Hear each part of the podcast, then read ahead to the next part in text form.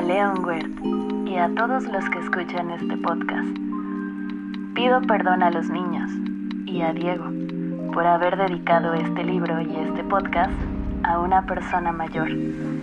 Tengo una excusa seria.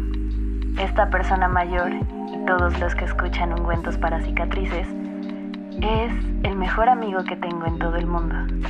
Tengo otra excusa. Estas personas mayores pueden entenderlo todo, hasta los libros para niños. Tengo una tercera excusa. Esta persona mayor vive en Francia, donde pasa hambre y frío. Y todas las personas que escuchan este podcast sé que a veces están un poco tristes. Tienen mucha necesidad de ser consoladas. Si todas estas excusas no son suficientes, quiero dedicarle este libro y este podcast al niño que este señor ha sido y que todos ustedes también lo han sido. Todas las personas mayores fueron primero niños, pero pocos lo recuerdan. Corrijo entonces mi dedicatoria a Leon Wert y a todos los que escuchan este podcast cuando eran niños. Érase una vez un podcast donde se curaban las cicatrices con pomadas de letras mágicas. Llegaban desde muy muy lejos seres increíbles llenos de colores, pero uno que otro sentía que de vez en vez se iban apagando un poco. Al pasar las noches de insomnio, descubrieron que hasta la crayola más pequeña seguía dando batalla. Y como en todos los cuentos, la bruja de este se llama Mine Rox Gardea y te da la bienvenida a la temporada Colorín Colorado.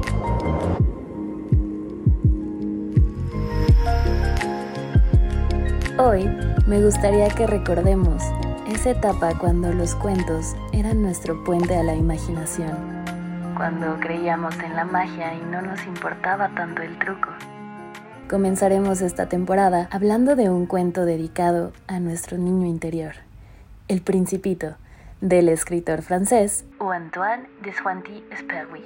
Libro que hasta la fecha ha sido traducido a más de 250 idiomas. Las acuarelas de este libro fueron dibujadas por el escritor, quien desapareció misteriosamente después de unirse a las fuerzas francesas libres. Se dice que la rosa del principito está inspirada en la esposa del escritor.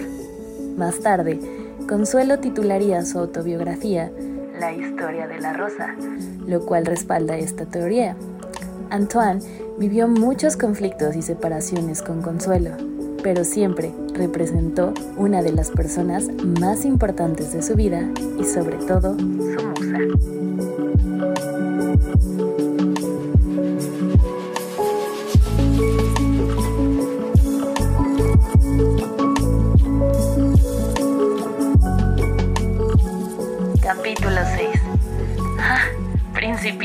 Así fui comprendiendo poco a poco tu pequeña vida melancólica. Por mucho tiempo no habías tenido por distracción más que la dulzura de las puestas de sol.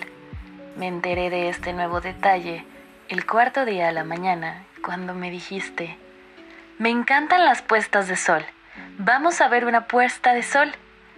Pero hay que esperar. ¿Esperar qué? Esperar a que se ponga el sol. Primero, pareciste muy sorprendido y luego te reíste de ti mismo y me dijiste, siempre creo que estoy en casa.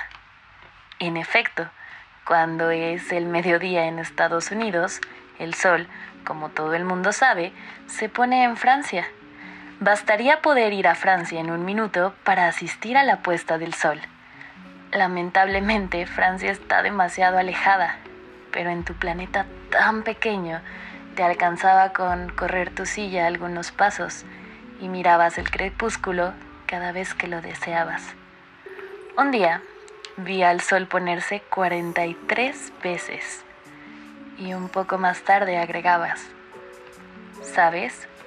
Cuando se está tan triste, a uno le gustan las puestas del sol. El día de las 43 veces estabas entonces muy triste, pero el principito no respondió. Espero que esta nueva temporada te ayude a reconciliarte con tu niño interior, te conviertas en el adulto que necesitabas.